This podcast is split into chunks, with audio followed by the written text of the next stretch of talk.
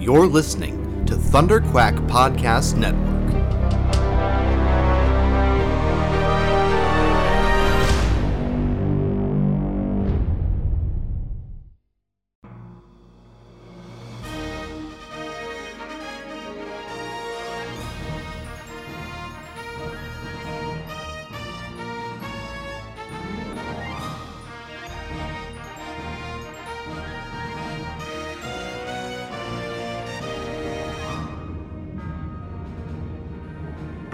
From a hidden rebel fortress long forgotten since the days of the Clone Wars, Commanders Michael Cohen, Matthew Krenke, and their daring crew lead a rebel cell dedicated to bringing you stories of adventure and excitement from across the galaxy. Join them for tales of heroes from the dawn of the Resistance, stretching back to the Old Republic. Tales of Jedi and Sith, rebels and Imperials, technological terrors, and fantastic creatures. Legends so great, you won't believe them. But it's true. All of it. So what are you waiting for? Strap in and get ready to make the jump with Rebel Cells, the Star Wars animation podcast.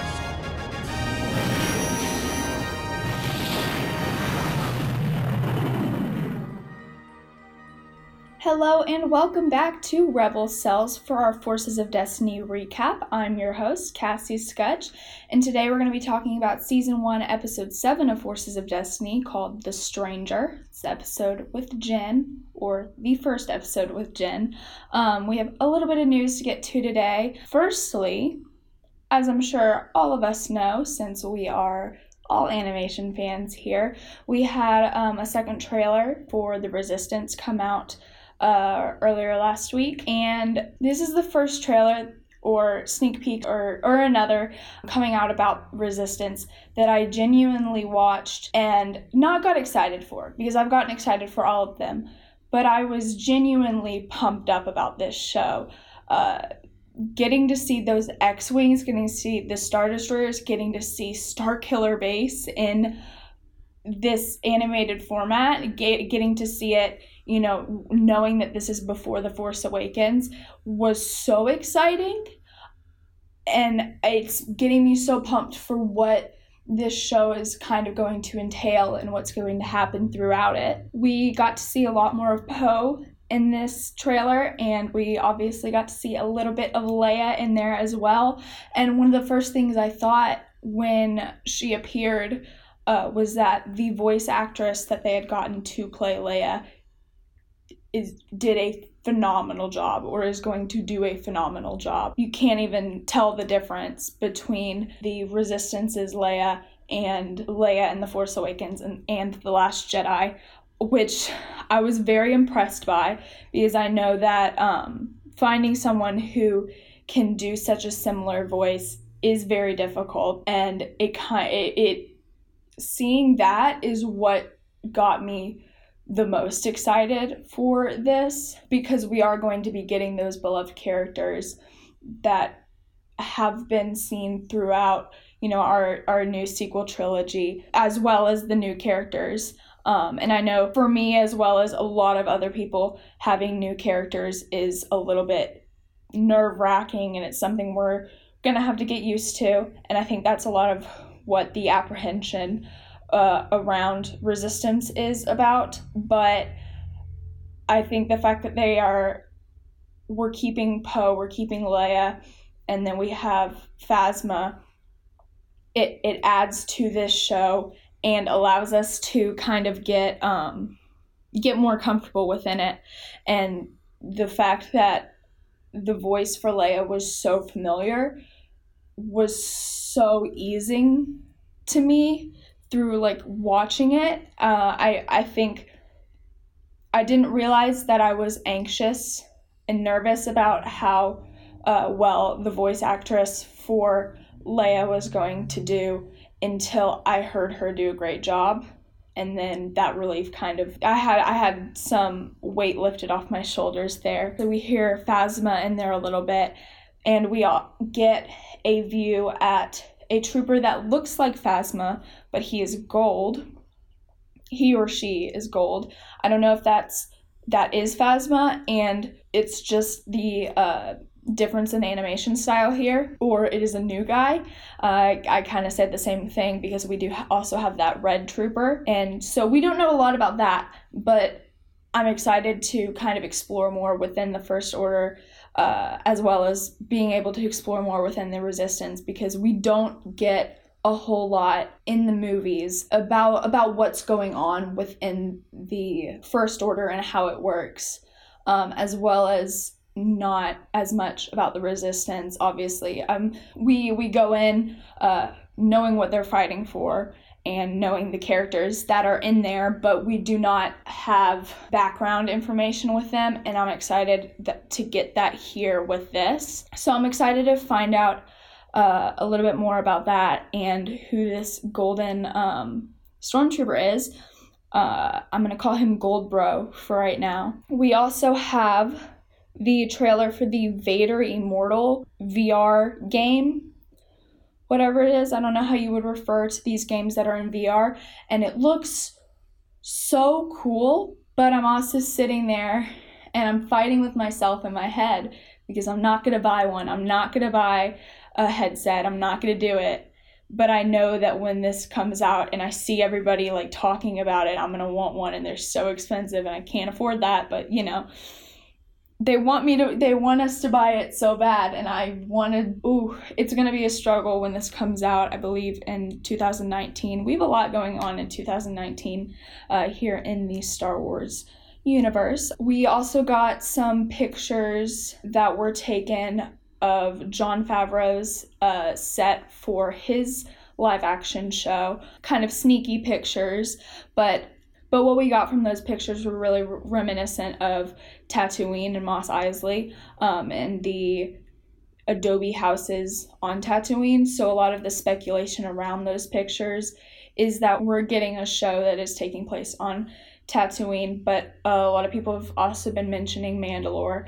We know that this show takes place three years after uh, Return of the Jedi, uh, but we don't know much else um, that has been like officially announced. Um, but a lot of people have been talking about Mandalore and Tatooine, and I'd be so excited if it was Mandalore, but I don't think that we have really any real evidence that that's what this show is going to be about. Correct me if I'm wrong. I could very well be wrong, but that'd be exciting. You know, I'd love more than anything for this show to be about um, Mandalore's struggles after the uh, Galactic Civil War and kind of rebuilding itself after that. The articles I was reading online about Jon Favreau's series was talking about Bo and Fenn Rau um, and their kind of involvement in rebuilding Mandalore or trying to keep it together uh, after the war. That's what I'm personally betting for, but uh, I can't see why they would be building a Tatooinean set if that were the case, unless they're gonna bring Boba Fett out of the Sarlacc and he's gonna just be hanging out in Mos Eisley. Uh, and then he's gonna be like, I'm gonna go to Mandalore. But that makes absolutely no sense because we all know that he's not really a Mandalorian. Anyway, I'm going on a tangent. Let's go ahead and get started with the episode The Stranger.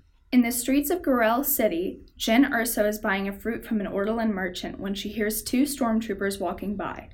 The stormtroopers confront a little girl who's stroking her cat Tuki and tells her that she is in violation of Code 310.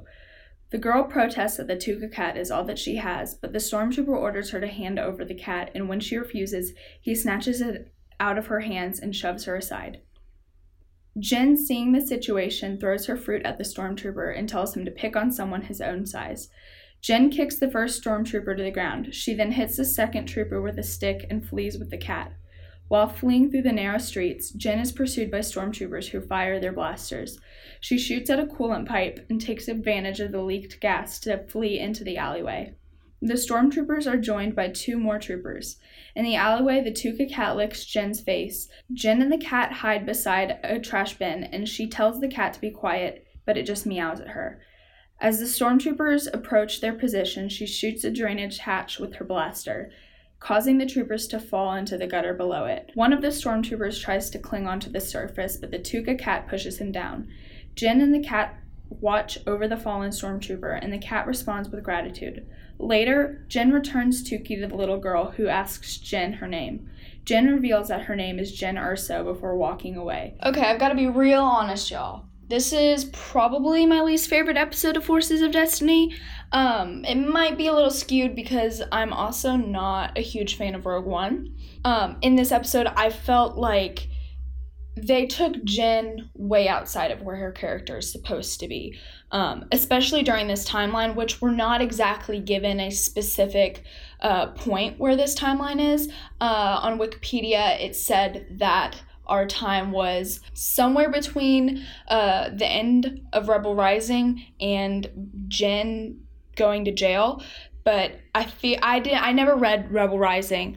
Um, that's a little bit of like a disclaimer. I I haven't read Rebel Rising, and that might hurt me here.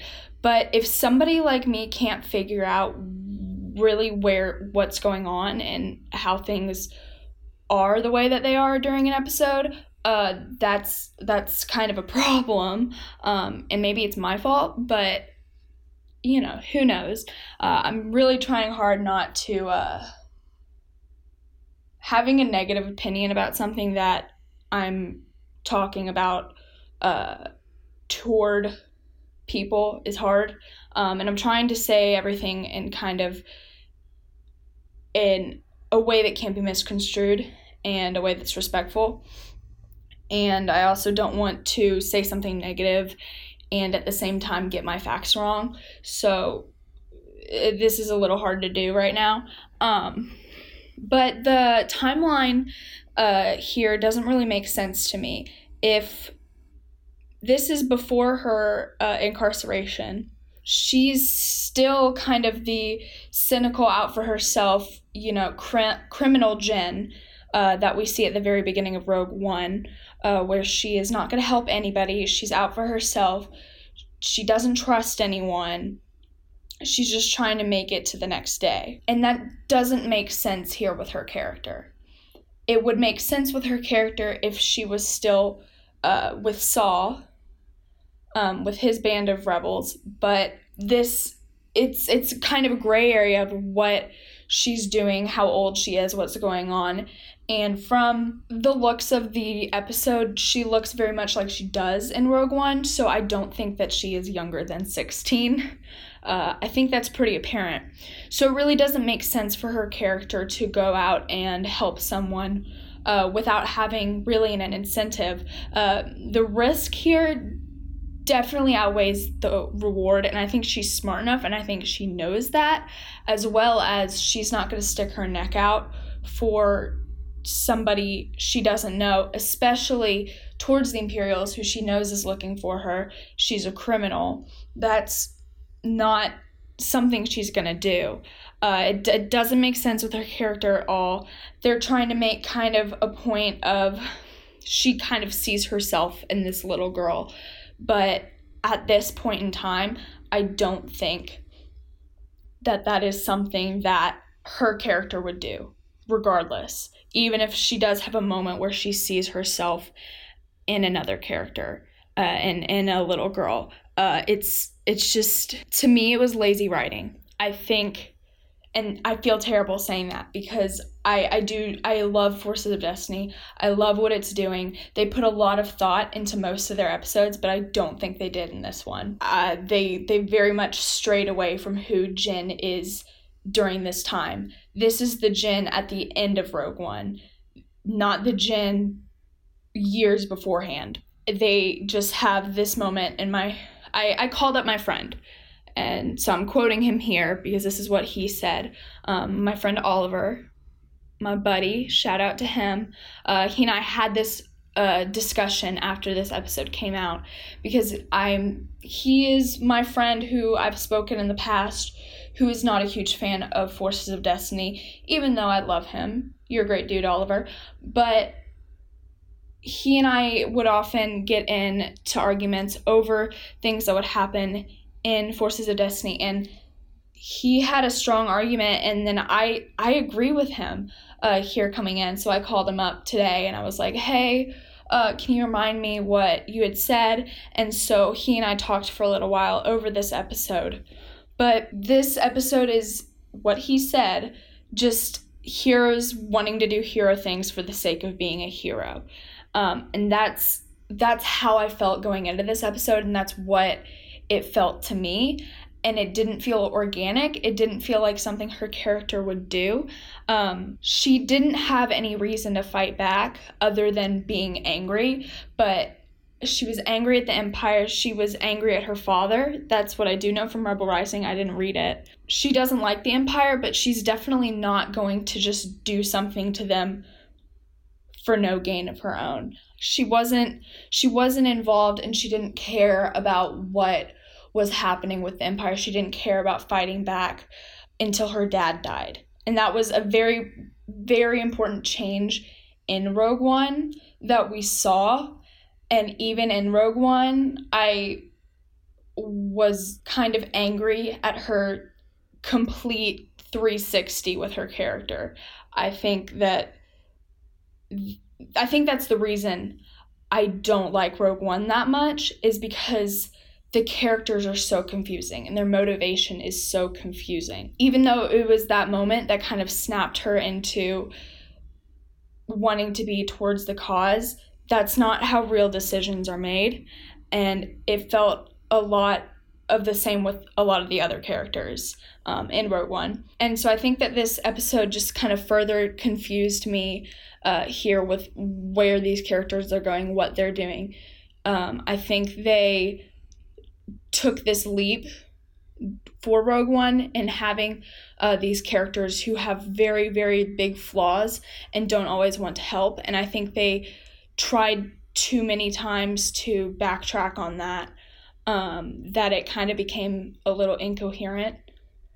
And uh, that that shows here with uh, this episode of Forces of Destiny. And that's why it's it's really just not one of my favorites and i don't have a whole ton to talk about with it this week um, because of that you know even in rogue one she isn't she isn't willing to help people in need i don't think there is anything that would have happened between this episode and rogue one that could have changed that besides her having gone to to uh, prison but even then i think that that the going to prison could have made her want to help people, made her hate the empire more, make her want to fight back, not the opposite. So it's just really inconsistent.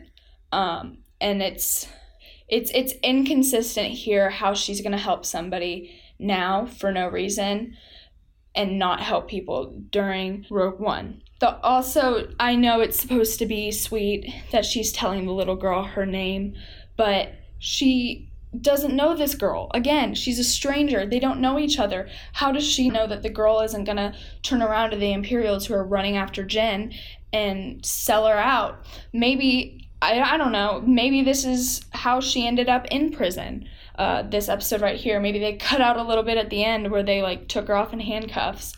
But I just personally didn't feel like this was, it just didn't make any sense and I know that they do need to take these characters and make them more appealing to kids and make it and give a story that we can use to kind of to encourage kids to be better people and to encourage them to stand up for what they believe in but i don't think jyn's character has the ability to be the character that shows that um, unless there are scenes that they have cut out of Rogue One that like one of those deleted scenes that Forces of Destiny is kind of surrogating itself as. Unless we have one of those from within Rogue One, I don't think jyn is the character for Forces of Destiny. I, she's not a character who is happy. She's not a character who helps people before Rogue One. And there's not really a whole bunch of time within Rogue One to have her be that person. There's a moment where she's a cynical, unhappy, untrusting person. And then right after that moment, she's for the cause. And i i don't think it's right for them to sacrifice her character in order to teach lessons and make these forces of destiny episodes. That's something that's really hard for me to say because i love forces of destiny. I think it's great but i really have problems here with this episode. I genuinely just don't like it. I think it's wrong. They're sacrificing her character. There there's just a lot and I get what they were trying to do. I get that Forces of Destiny is not for us older fans, but it does every episode, just like the episodes before, need to be able to service everyone, and this didn't do that. And I'm gonna try. I I always try to go into each episode, and even if there are things I don't like, to kind of pick out the good things.